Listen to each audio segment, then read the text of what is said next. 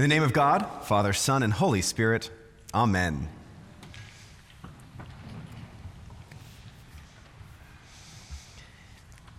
Each week, I participate in a few different Bible studies and book studies, and the conversations that come through those studies are varied and we touch on lots of different topics, but one topic tends to come around the corner more often than not.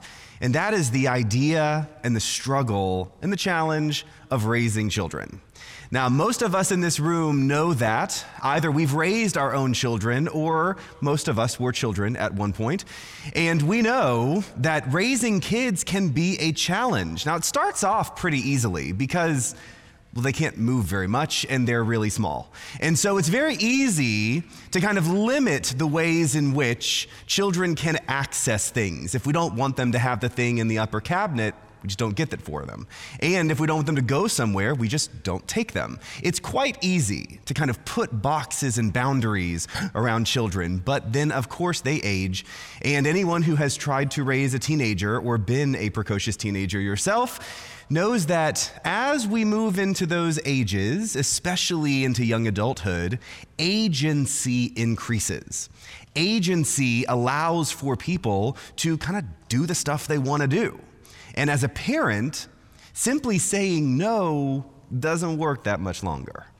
Instead, we have to create opportunities and encouragement and try to reward good behavior and just hope, hope that it sticks.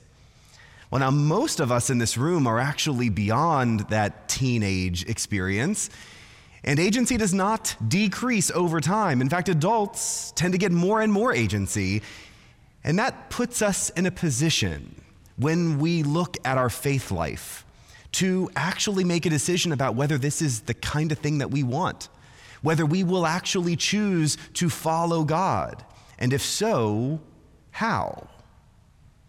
Today we hear two lessons.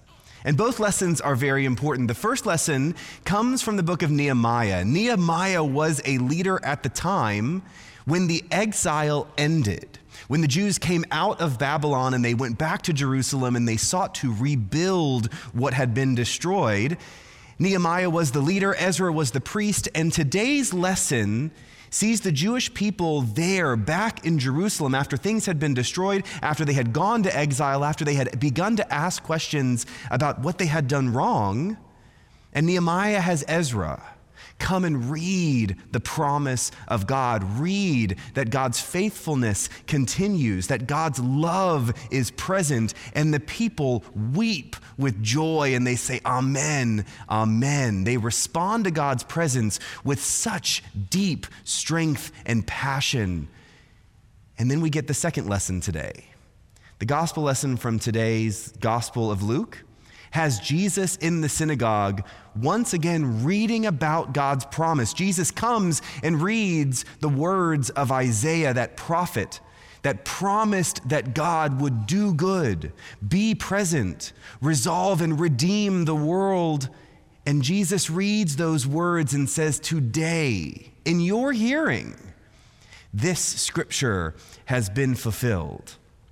Can you imagine being right there? The people responded with kind of a raised eyebrow, a little interest, a little intrigue, and they began to say, Well, hey, isn't this the guy that grew up here?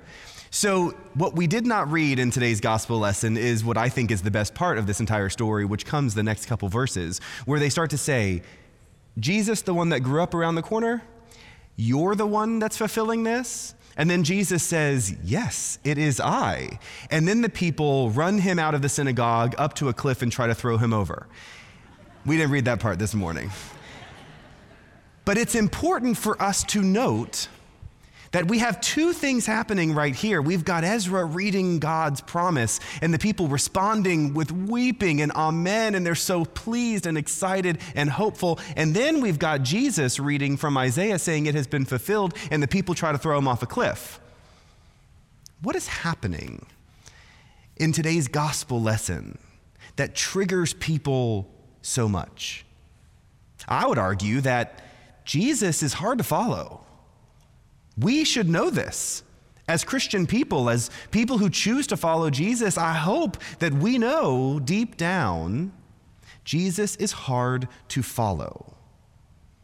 Now, interestingly, our world often provides a decent comfort level for us, a decent security level for us, but these last couple years have been less than comfortable.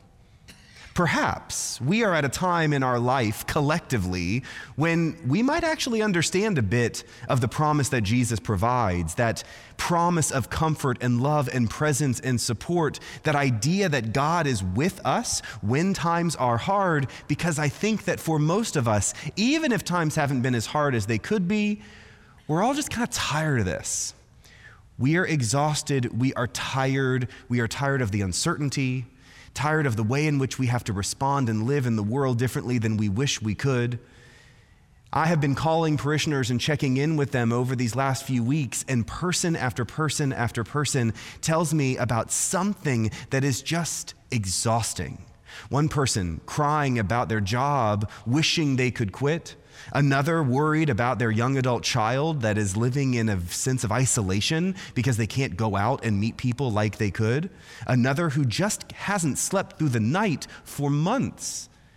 Person after person, all of us in some way are feeling weighed down, weighed down by what has been this constant sense of uncertainty. And into that moment, we hear Jesus read these words from Isaiah. The Spirit of the Lord is upon me because he has anointed me to bring good news to the poor. He has sent me to proclaim release to the captives and recovery of sight to the blind, to the oppressed go free, and to proclaim the year of the Lord's favor. These are words of grace, powerful words of grace. And I bet it sounds pretty good to us right now because we need a bit of grace and hope and calm presence and support of God.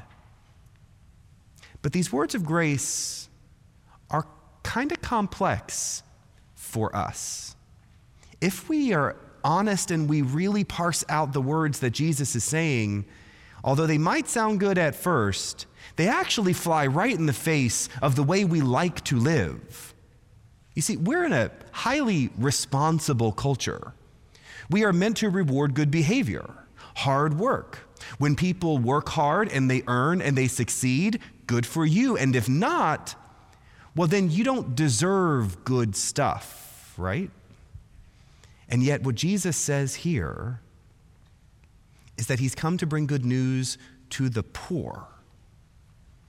He has come to release, release the captives, bring sight to the blind, and freedom for the oppressed. What might sound good at first, when we really dig into it, can be problematic for the way that we, most of the time, choose to live. Today, Jesus is saying that the people who have not earned goodness or grace or freedom are going to get that stuff anyway. And why? Because God chooses so. This, this is not the way that we have structured our world. This is not the kind of way that we all like to live because we tend to do the right thing. We tend to say the right stuff. We tend to get up and do the work that needs done. We earn it. We are not in prison. We are not poor.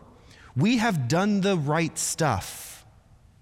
And so, in a way, we might react to Jesus in a pretty frustrated sense. Put that way, can you kind of understand why the people may have wanted to throw him off a cliff? See, Jesus comes to say that stuff that the world tells you is most important and most valuable and the right way to be is not all there is. God loves every person. What we have done and what we will do, the good and the bad, does not change the profound grace and love that God gives to each and every one of us. who are we trying to be? Here in this church, who is it that we want to be?